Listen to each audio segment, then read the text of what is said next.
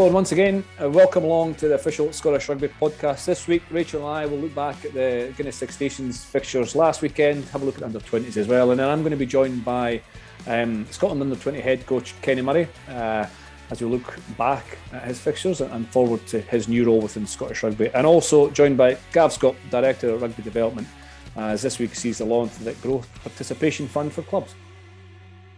Well, Rach, talk again. This time you're in far off lands. You're, you're, out in Dubai preparing for the, the World Cup qualifier. We'll, we'll, touch on that later on. But big weekend of well, club and international rugby last weekend. Um, Guinness Six Nations, disappointing result in Cardiff, wasn't it? I, I know you were travelling on, on the Sunday, but um, I assume you saw the, the game on the Saturday.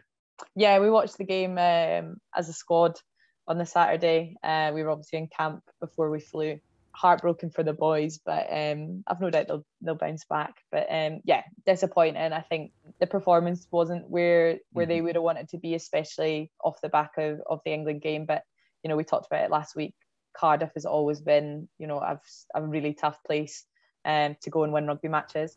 Yeah, it's frustrating, isn't it? Like I think you're right about the performance, and I mean, we both said last week, at Gregor and the players all said as well after the England result, which was fantastic. The performance was kind of could do better. Really was was what it felt like. So I think that'll be the most frustrating thing that the, the performance wasn't as good as the week before, and it's still you know far from their best performance. And I'll be frustrated. It is hard playing away from home, but I sometimes think we make too much, or the, the media yeah. and the public and everybody makes too much of the atmosphere in Cardiff. It's that long ago. I was playing the last time we won in Cardiff, but I just think the performance was frustrating. Discipline probably let us down. I think the penalty count was 13 8 in the end. Most other things, uh, statistically, were very close, but that was the one with the biggest discrepancy was, was the penalty count. And a lot of those were second half when you just, yeah we almost kind of couldn't get into the game. To be honest, I think Wales looked so hungry. Like mm-hmm. off the back of obviously a poor performance, poor result week one. I think, you know, obviously they wanted to bounce back and, and we talked about the fact that we probably we would see that because that's that's their character. And they particularly around the breakdown I thought they just looked really savvy really hungry um, and they kind of got on the right side of the ref in that respect. I think they painted the pictures he wanted to see. I, I don't think he was necessarily completely consistent across the match and I'm not saying just either mm. way. So I think like that the breakdown killed us and I think I thought it was quite interesting like the last five ten minutes of the game the way we looked after our own ball because we were, you know, chasing. Yeah. Uh, was how we probably should have looked after it the whole game, but it just took us that little bit long and that that moment to be really on the back foot and fighting for our lives in the last couple of minutes to to to throw as many as we needed to and to have that speed and aggression, that breakdown that we needed. But yeah, like you say, I think the penalty count um, killed us and and some kind of uncharacteristic unforced errors as well, uh, which you just have days like that. You, yeah. you know it as well, mostly like you have days where it just it doesn't click and, yeah. uncharacteristic things happen and, and it's just unfortunate. Yeah, because it started it started really well. The first phase was uh, until the the, the turnover that, the Wales got near their own line was a, good turnover with Leo Williams. I'm yeah. not sure if he if he released the tackle before getting back in the ball, but it was a, yeah. a cracking effort from him. And even after that, to go from six 0 down to 11-6 up. Yeah. I thought, yeah, here we go. I, I didn't think Wales were particularly played particularly well.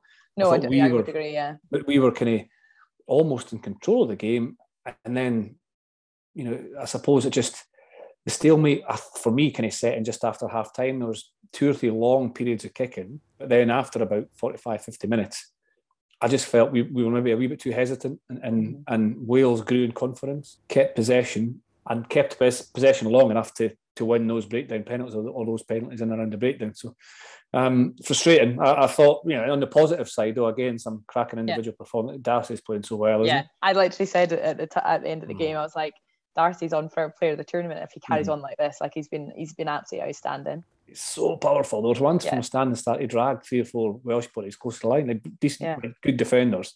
So just you know, sheer picture of hunger and desire and power and technique. But I thought Darcy, I thought Matty Fagerson was playing really well before he got injured as well. Oh, I know. I don't. Uh, yeah, absolutely gutted for him because obviously off the back of, of a pretty special week last week, and it's it's always the way, isn't it? Like mm. the highest highs to the lowest lows. But I really hope he's all right. Um, he, he obviously walked off the pitch, which mm. is is promising from that point of view. But yeah, I thought he was he looked he looked as sharp as he did the week before, and and really hungry for for ball and and hitting things hard like he always does. He's, he's so dynamic, Matt. It's good the way mm-hmm. kind of pops up either from set piece, you can use them short line out, to use them off, off the mm-hmm. base of scrum, you use them certainly in kick receipt and counter attack and stuff. So it's a shame to see him go. And of course, Hamish and, and as well. Pierre Schoeman, I thought, played really well and made yeah. a bit of a dent and an impact. And I don't know if it's something you've ever done, but coming back onto the field after being replaced must be pretty difficult. Yeah, I've had um, to do it. I've had to do it once that? for um for an HIA, and it was quite early on when in my kind of playing career and I went to to number eight, which I'd never done either.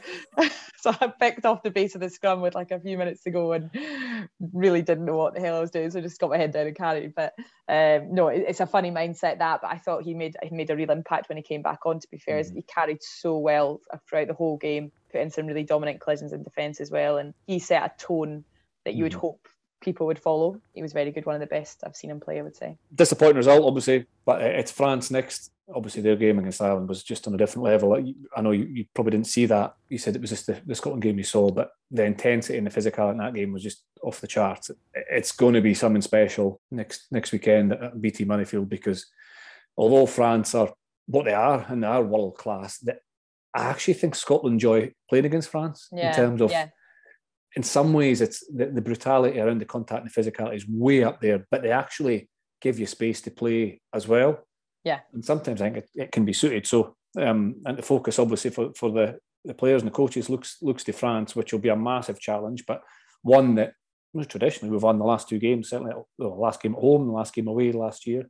Yeah. So in terms of shape and structure and openings into the game, hopefully there'll be a few, but we're going to have to be right up at the top of the performance to take on them. I've no doubt that, that there'll be a massive bounce back from the weekend. And yeah, I'm excited to see it. Like you say, I think it'll be some contest. And you're back on that day, is that right? Is that back? Yeah, I believe we fly in that morning, so hopefully catch the game if, if everything goes to plan. The under 20s played. We're going to speak to Kenny Murray uh, a little bit later on and have a chat with Kenny. Yeah. Almost similar in some ways to the week before against England, where ahead in the game, competitive, combative, and then just kind of fell away towards the end of the match with some uh, a bit of fatigue, a bit you know poor decision making in, in their own third. But uh, we'll see what Kenny's taking it. But you, you said you watched that on, on Friday night as well. What, what yeah, similar story. I thought in terms of the breakdown, like the Welsh back row. I I know the commentators alluded to it, but they, they were just so so quick over ball. Um, they kind of kind of stifled any pressure or mm-hmm. possession mm-hmm. that we had pretty quickly, particularly in that second half as we started to tire. But yeah, it's still for me really promising. Like the performance and like the individual performances um, are definitely there, and you've got, like I said before, a really young team there to go out and play like that after one game together, really yeah. one a competitive game together, and, and, put two decent performances together week on week is is pro- promising. They'll be disappointed not to get a result, particularly having come so close with England the week before. But you know, it's it's part of their journey, I guess, to to where they're trying to get to, and and yeah, like, like I say, some some good standout forms or performances again. You see that see that point, Rachel, about the breakdown. It, it's important and it's good because I suppose are you beating at the breakdown because technically the opposition are better, or they're more aggressive, or they're harder, or they're quite often they're quicker, or are we attacking where the opposition expect you to attack? So sometimes I think games fall into trends and mm-hmm. and almost as if as a spectator you, you kind of know where the, the next attack's going to end up. Can you change the shape or, or just try and shift the point of attack to, to keep the defence on their toes? Yeah, potentially. I, th- I think it's a mixture of things for me. I think that something I get really frustrated with in terms of officiating is the difference between like the tackle releasing it and and not being released and also if that assist tackler is is in the tackle or not. So they have me, to they have to release as well. they, they have to release as well. So for me in, in the game at the minute there's a very fine line between whether that assist tackler is releasing or not. So mm-hmm. teams who are savvy with that and play that well are being quite successful and, and getting a lot of joy from it. Um, so that's one thing but i think also teams who are savvy around which phase that they can test off of is, is really important mm-hmm. as well because you'll know off the first kind of three phases of um, any set piece teams know exactly what they're doing and they know exactly who's going to those breakdowns so to contest over those first kind of three phases you're unlikely to to get much joy other than just to slow the ball down so i guess yeah trying to try and shift it like yeah take the ball to where the defense yeah to where the defense don't assume it's going yeah. or, or i expect the other trigger as well Rach is for you as a defender or as you as a poacher or a jackler, is how dominant that first contact is. That's a window to get in. If it's not, you probably don't risk it, do you? You, you jump back into the shape and, and, get ready for the next one. Yeah, and for me as well with that, it's that comes with experience of playing with your team. So yeah.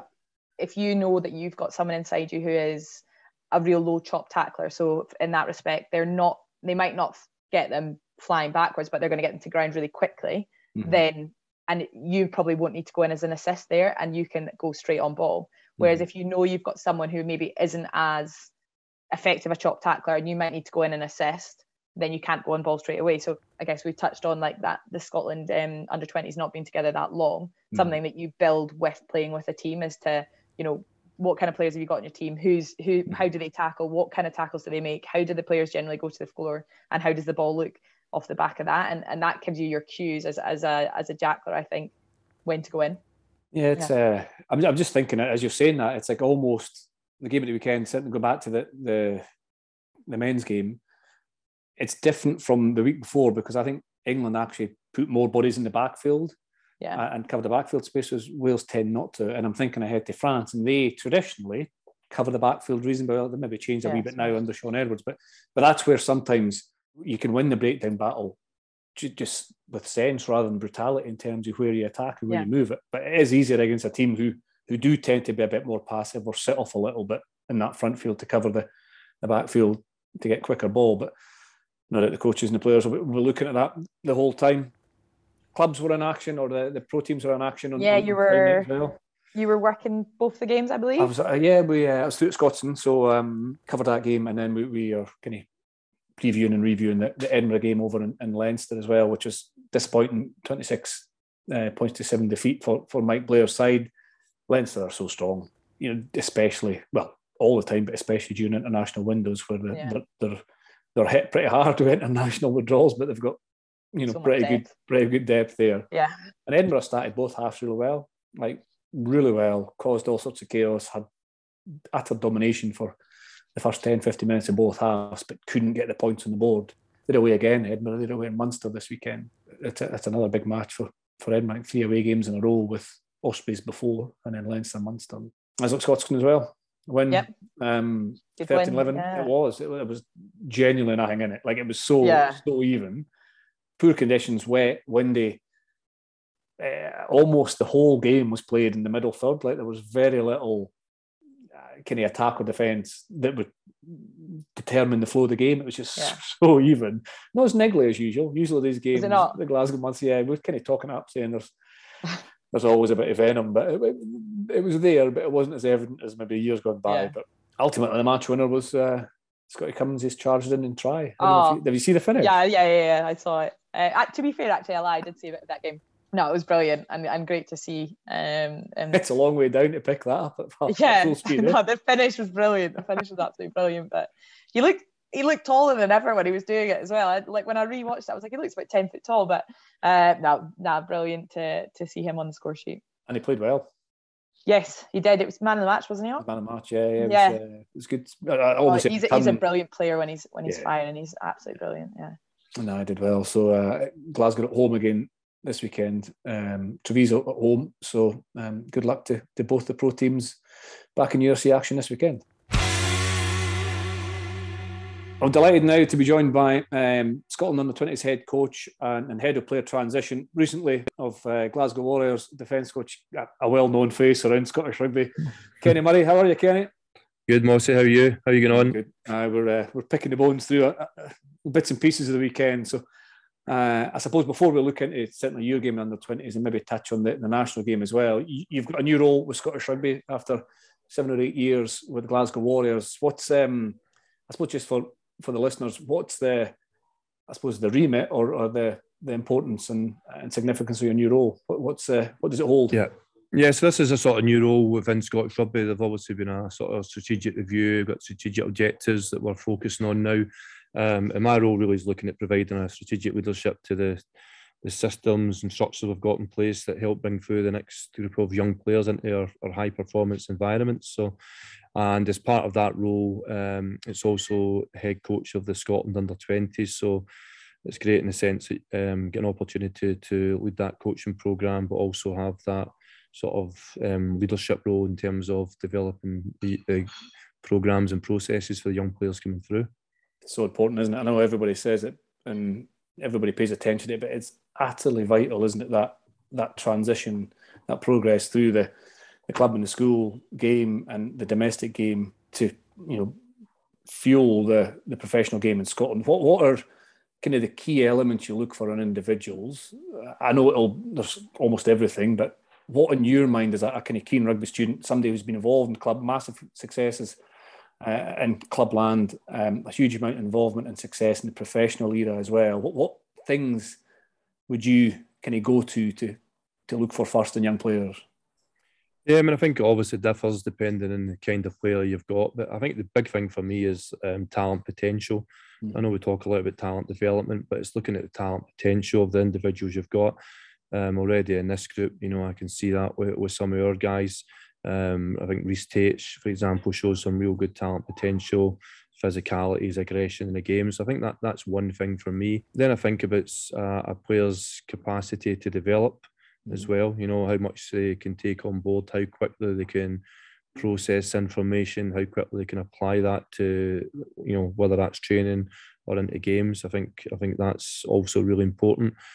But then I also think about some of the players we've had at Glasgow over the years who, you know, some some folk may have felt, you know, they weren't the most talented, but their hard work, their effort, mm. their commitment, their desire to get better day by day is something that's really pushed them through. And I think that's always a big learning for our young players that, you know, hard work can sometimes overcome talent at times.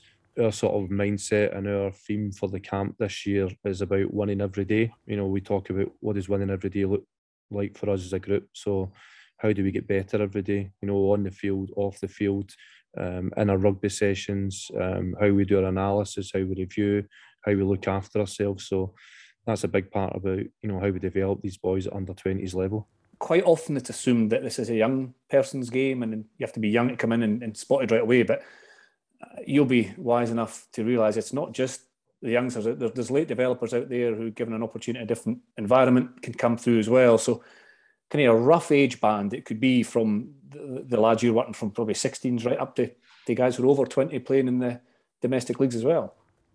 Yeah, that's right. I suppose my remit as I move forward in this role will be sort of 18s and over. Um, John Fletcher obviously has the role of um, looking at that programme up until under 18 level. But I think it's a really important point for us in Scottish rugby that we don't want to write players off if they've not maybe made it in an academy by 18 or 19. That doesn't mean to say a player isn't going to come through and become a you know a pro rugby player. Players have to come into environments. You know, I suppose you look at Glasgow, um, Johnny Matthews. I mean, Johnny mm-hmm. Matthews has come into Glasgow's environment over the last couple of years um, as a player who maybe wasn't seen as a, a young player, but now he's you know he's played for Glasgow professional rugby, and again, you know he's been in that environment. He's developing every day um, and he become an asset to Glasgow over the next few years. And I think when you look back in Scotland, traditionally, you know, Scotland has traditionally brought players through later. I mm. remember, I'm not sure the exact exact age. I remember back in the day, guys like Finlay Calder, I think guys like that, yeah, late caps, yeah. They, they they were late caps. So I think you know, in terms of keeping all our, our streams open for producing professional and international rugby players, we need to make sure we give every every player the opportunity. Not to reminisce, but when I was playing age grade stuff, our under 20s effectively as it is now was under 21 tournament. And i think that gave us an edge uh, there that, that extra year maybe because we were you know slow to develop or, or whatever but even that extra year can make a big difference. So it's great to know that anybody playing out and about with the, the ambitions and the desire and the attitude to to improve and um, and, and get up the ladder the, the door certainly not closed. The under 20s campaign at the moment obviously opening day defeat to, to england and, and then defeat against wales last weekend and a, lot of positives, a lot of um, we've spoken about it for the last couple of weeks. A lot of positives in terms of the players haven't really been exposed primarily due to COVID over the last couple of years of, of international rugby or, or a, an international experience um, or even a professional experience. So they're, they're, they're learning on the job to some degree, but similarities from from week one to week two were that real desire, that heart to stay in the game, but then maybe falling off a little bit in the last 20 minutes. Would that would that be fair? Yeah, I think that's a, a fair assessment of the game.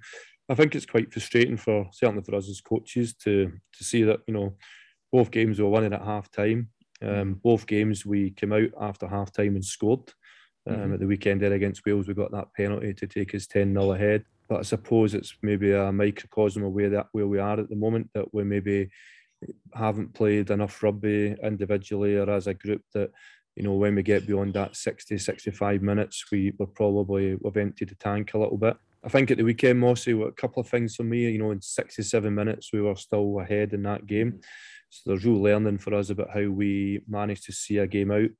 Um, as you and I were discussing earlier, how we manage our exits need to be mm. better. And that's maybe for some of the guys, maybe a, a part of the development that what we've got to really focus on in terms of the rugby, um, how to deal with certain scenarios and situations in the game, because you know probably two exits in that game in the last 12 minutes really hurt us. Can that be done outside game time, like in terms of getting access to players through the week, or academy players, or club players coming in, or is that more a learning that has to be done in the heat of the moment? Yeah, I think it can be blended, mostly to be honest. I think it's something you, you want to try and get guys in scenarios as much as you can. So we've already spoke about that as coaches. How do we make sure we replicate those pressure scenarios as much as we can within the training environment? So we've looked at that. Um, but I think even for guys coming through the 18s group as well, like working closely with the with Fletch and the academy coaches coming through and you know exits effectively are, you know, people talk about third set pieces, like exits are so, so important in the game. And I know even looking at eh, speaking to national coaches there, they were saying a couple of the exits they felt they could have been better at the weekend. So mm-hmm. it's such an important part of the game that I think it's got to be done now. You know, as the kids are coming, young players are coming through into the 18s, um, and then definitely into the 20s. Game understanding, I think, really mm-hmm. important. Mm-hmm. You know, your, your nines and tens. You know, understanding you know how to exit in certain situations. Uh, one example from the weekend was about weather. So mm-hmm. in the mm-hmm. first half, we had a, a bit of a wind um, advantage, and the second half we played against the wind. So, you know, within our environment, we've got our storm pattern, which other teams will use as well, which is how you deal with playing mm-hmm. against rain or wind, and then what does that mean for you as a nine and a ten? How do you how do you react to that? How do you change how you kick depending on what you've got in front of you? So this is all part of the learning. A lot of the young yeah. players haven't they haven't done that kind of stuff yet, so there's a wee bit of learning on the job. Like you have to prioritise what the main things are to get right initially, and then keep adding on and adding on and adding on to get closer to that complete performance. So there's there is a huge amount to learn. It's great to know that the players are developing and and, um, and picking up all that. But what surprised you in, in, the good sense? What have you been really impressed by in, in the opening two weekends? I think the first thing for me that the boys how they've applied themselves and how they've improved. Even already, like we've got some um, core sort of drills in games that we were really driving to try and develop the game we want to play. So already over the last few weeks, I've seen a real improvement in some of those areas. Um, how we, you know, counter attack, turnover attack, um, even just like a speed to contact and stuff like that. So what that tells me from the group is that the group to learn and they improve. So I'm really pleased with that. The other thing for me is physically how we're fronted up, um, mm-hmm. particularly in the first 60 minutes of those games. Mm-hmm. Um, really proud of that that first half against England in particular. Yeah. I felt against a, a, sort of much bigger English team across the park. I thought some of our physicality in there was excellent, and even against Wales at the weekend, you know, for the first 60 minutes, we were we were pretty robust physically. So that that's really um, pleased me as well. And, and I suppose even back to that England game, we we scored four tries and had 3 mm. tries chopped off. So, you know, we, we did create chances. Probably didn't seize our opportunities as much as we could have in that, that England game and that was one of our reflections. And that probably was a little bit at the weekend as well, if I've been honest, more. So we we created some chances in the first half and early in the second half, but we, we didn't really seize mm-hmm. the opportunities. So that's a, a, real focus for us, and that's part of our winning template about how we seize those opportunities more consistently. Yeah, sometimes a harder bit, isn't it? It's like the old football adage: the hardest things to put the ball in the net. You can get a lot right, but you yeah. know, defence, attitude, aggression, hardness, physicality. But you know that in defence, it's a system that you go to and you're brave and you can, you have to you know stick in it. But sometimes that attacking edge is really difficult because you have to be creative, you have to be more instinctive. And It's, it is a difficult thing to come over. I, I, I, totally agree with that first half, especially against England, but, but even more so than what you're saying in terms of physically dealing. I think psychologically it had a massive effect on England because it looked to me as if they were going to come and uh, quite often just run really hard onto the ball, and they were hit time and time again and fell yeah. behind and, and then yeah. got back in the game, fell behind again. And it was, I think psychologically, it was really impressive from from the, the youngsters in, in, the blue shirts just to, to stand up to that because it's not it's not an easy thing to do. No, I mean, again, our theme for that game was about going toe to toe. So we spoke about that all week and showed some videos about how we go toe to toe and and what that looked like and what that would look like for us. So the boys really bought into that. Um, and then again, I felt you know some of the physicalities you said was great. So mm. again, we just, we just got to build on that, and we've got to be more consistent. We can't be doing that for forty minutes or fifty minutes. We've got to be doing that for eighty minutes.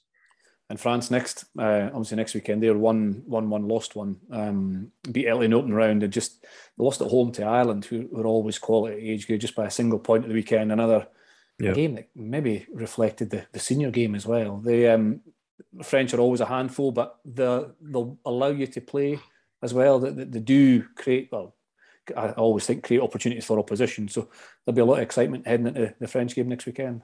Yeah, obviously we're looking forward to it. Um, again, we hopefully get a few more guys coming back in that weren't available last week, which will be good for us and, and help boost the side a bit. I've had a look at that first France game that they played. So again, they're they're always a decent side. They've got a big group of forwards, as you would imagine. They've got some real uh, creativity out in the backs, but I think with France, you've got to match them physically again, similar to mm. England, um, and then have a go at them. There's no point sitting back and trying to play a contain containment game against yeah. them. You've got to really play. And again, I'll be saying that to the boys next week. You know, last time we played at home, we we scored four tries and had three, as I said, chopped off. So mm we've got to have that mindset again. We want to go and express ourselves and, and have a go against them. But yeah, I expect a real physical game against them. It's, it's going to be it's going to be tough. And that's at the Dam Health um, on the Friday night, isn't it? Eight, eight o'clock kickoff again. So that the support was excellent against England, wasn't it? So um, you'll be urging a few more to, to come along and, and roar the lads on. Yeah, and I think that's it's great for the boys. You know, at the weekend they're down in Wales. You know, Wales is a good crowd, and it, it does make a difference for them. And uh, it's interesting though you mentioned that. Even in that France game that I watched, the first game France played, their crowd was unbelievable. I think they had about you know six or seven thousand people in the stadium watching the game. So it's it's a big one. It's one thing actually. The last few years, maybe it's always happened, but I've been aware of the last few years. A lot of the French travelling supporters who go to the senior game on the Saturday will come. They'll you know, to the, the under 20s, whether it's been at Netherdale in the years gone by, it's been at Broadwood.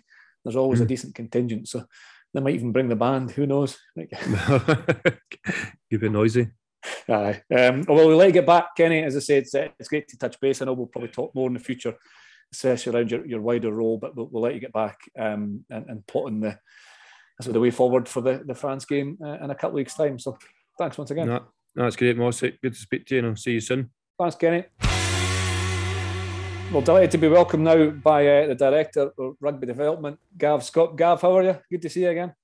I'm good, thanks. Yeah, yeah, nice to nice to be back on, Chris. Good to hear from you. How was uh, how was the weekend? Uh, all those years you would travel down to Cardiff. I assume you did you watch a game from more? Did you did you go down to Cardiff at the weekend? No, I was I was down in Cardiff. One of the the great things about being down in Cardiff at the weekend was to see a load of Scottish people down in kilts enjoying yeah. a, a, great event that the Six Nations is, and and for them it to feel like it did a couple of years ago, and that and to and to really understand that we've we've had a couple of years where we felt that we weren't sure if that was going to come back, and mm. and it was just really good to see all these people be able to go down and, and enjoy themselves and as much as it was a frustrating game to watch, I think, for everyone, um, and I'm sure frustrating for the players. That like this week and last last week, it shows you the power of the Six Nations. They're yeah. such big games, they're such stressful events for everyone, um, in a in a way that uh, you can't help yourself going back, aren't they? So um, uh, you know, it was a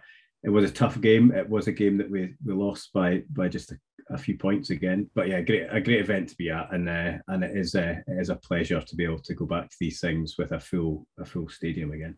They are just massive events, and mm. they bring people together. And just as you were saying that, I suppose in part of your your, your your role now, are there still links between clubs like Welsh clubs and Scottish clubs? Do they still can you maybe try and play a game if you know COVID allows, but even you reciprocate every couple of years back up and down. Does that kind of link still exist? Yeah, I, I, think there is. I mean, we we obviously I know that we've sent out reminders in the, during the course of this season to clubs about remember if you have a, a team that's coming up to play, uh, you know, if you need to get dispensation for a team to play here.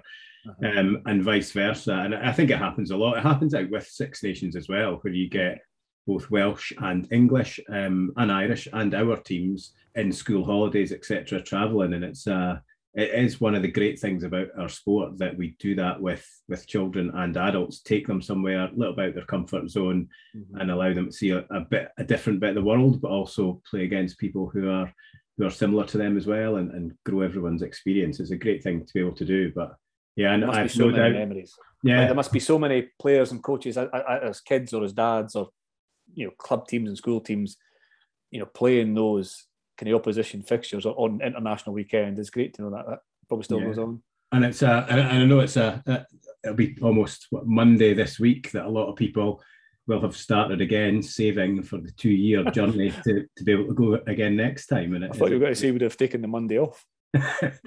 Quite possibly, but um, but that's certainly the, the thing I remember was that people would start the savings account again, so you could go to the, the next one in a couple of years' time and keep that tradition going yeah, as I say, it's all part of the, the great sport revolving. But um, this week uh, in Scottish Rugby sees the there was a launch of the, the growth participation fund or the, the availability of the growth participation fund uh, sent out. Can you can you tell us a bit more details around that? It's obviously designed to support clubs and, uh, over the last couple of years, but what, what, uh, what more can you tell us on that?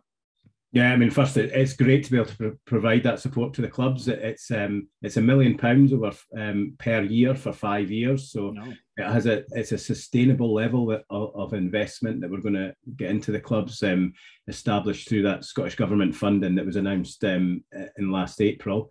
It's a 50 50 split, is how we're going to do it between the people element and the capital project element, if you like. So yeah. per year, there'll be half a million pounds that will be available in two, two lots for a couple of clubs to get 250,000 each to be able to invest in big infrastructure projects that they're doing with their clubs. So that'll be 10 over the course of that five years. Wow.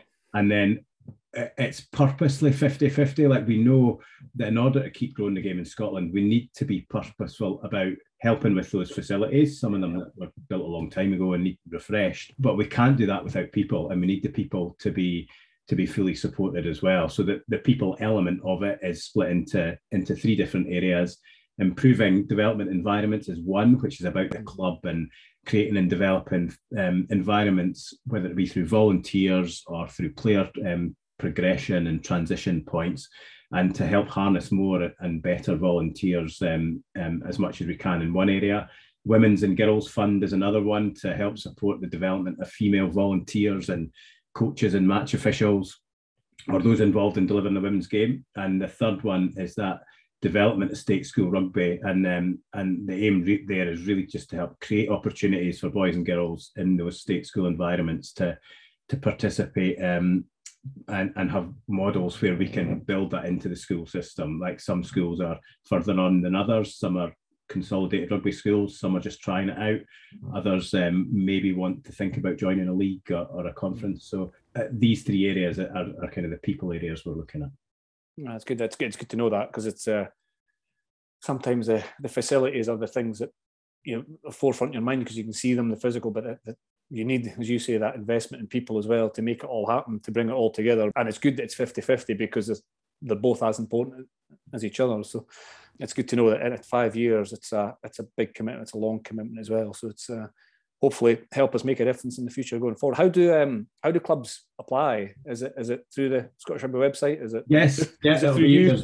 it is. There's a support for clubs section on the Scottish Rugby web, website, so they can uh, they can contact the regional managers who they should know well um, by now as well for more for more information and guidance. But yeah, the, the websites that where the application form will be will be based. And and yeah, and to touch on your point there, like we know um, there has been po- pockets of some growth, like we've seen some strong growth in in some areas. But one thing that we really recognise going forward is that we know that every club is different and fa- faces their own unique yeah. challenges, their own. Uh, they're in their own community, and it's vital we continue to provide suitable kind of financial and practical solutions for them that we can use to help support them while they're developing rugby. Like the club's relationship with their communities is the is the biggest thing that we need to focus on and, and working with whether it be a club and schools in their area or the local authority or um, or, or other people that um, where they are like that's that's the thing that will help sustain our clubs into the future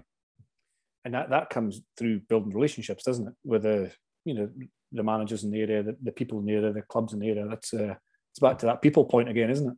Yeah, absolutely. And look, and from our end as a, as a governing body, that's what we're we're here to help to do. Like we're here to help clubs be the heart of their communities and and um, and demonstrate rugby's values and how it can support um, wider society um, through our game, and how we can find a place in the world that helps you know Scotland be a, a thriving and vibrant place. Like that's what we're we're here to do. Um, and um, and that, look, that's certainly what this growth and participation fund is about. Like it's about how we keep um, bringing ourselves out of the pandemic and looking to the future of having a really sustainable and, and vibrant sport.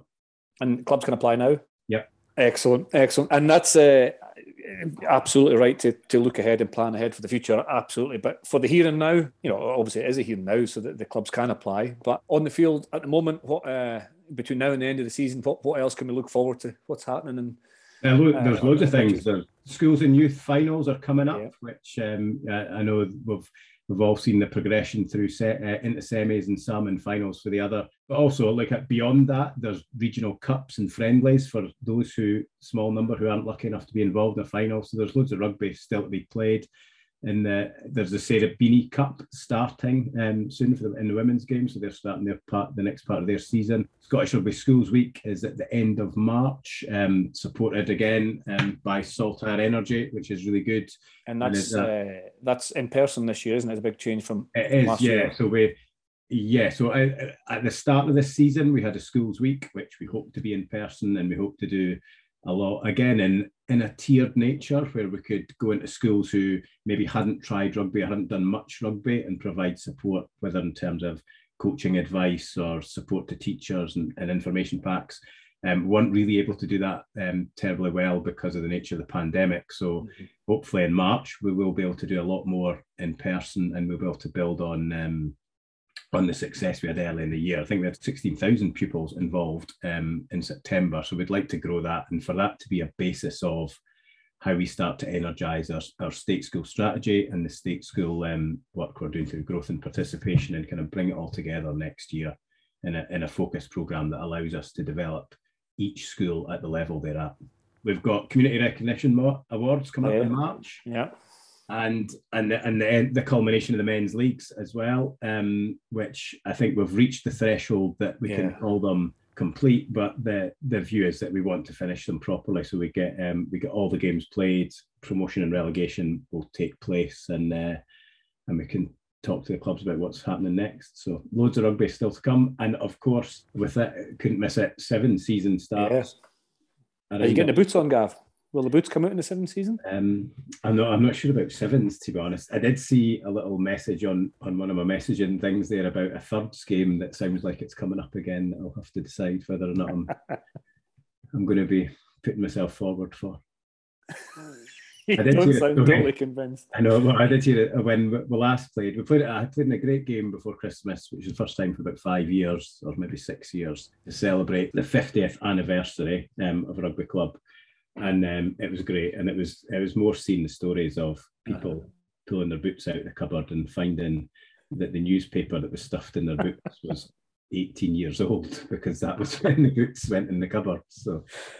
Ah, good, good. Oh well, good luck with that if it comes along. But um, good luck for the rest of the season to all the, the, the clubs and schools and boys and girls and men and women who, who's um, who've got the well, the seasons to complete, the season to continue. And as I say, thanks for the, for the time. It's great to hear about the Growth Participation Fund, and it's brilliant that that's going to be available and you know over the five years for for, for the clubs to to to use, to utilise, and ultimately, as you say, just really help the future of the game in Scotland. Thanks very much. Yeah, and I, I'd like to give my personal thanks as well to one the Scottish Government for providing the funding that's allowing us to do this, which is fantastic. To to my department who have worked really hard at pulling it together. So we've got a, a good vehicle that allows clubs to claim the money and and thirdly to and most importantly the volunteers of the clubs who are the ones who will drive the game forward in Scotland. So yeah, thanks. Thanks for the opportunity to come on the podcast. Brilliant. Thanks, Gav. Speak soon. Cheers, Chris. Catch you later. Thank you once again for listening to the official Scottish Rugby podcast. Thanks to Gav and to Kenny for their time, uh, and to Rachel over in Dubai. Next week, we'll be focusing on Rachel and the team as they build forward to the, uh, World Cup qualification fixture, and we'll also look ahead to the under 20s games uh, against France, and of course, Guinness Six Nations biggie at BT Murrayfield on the Saturday as well.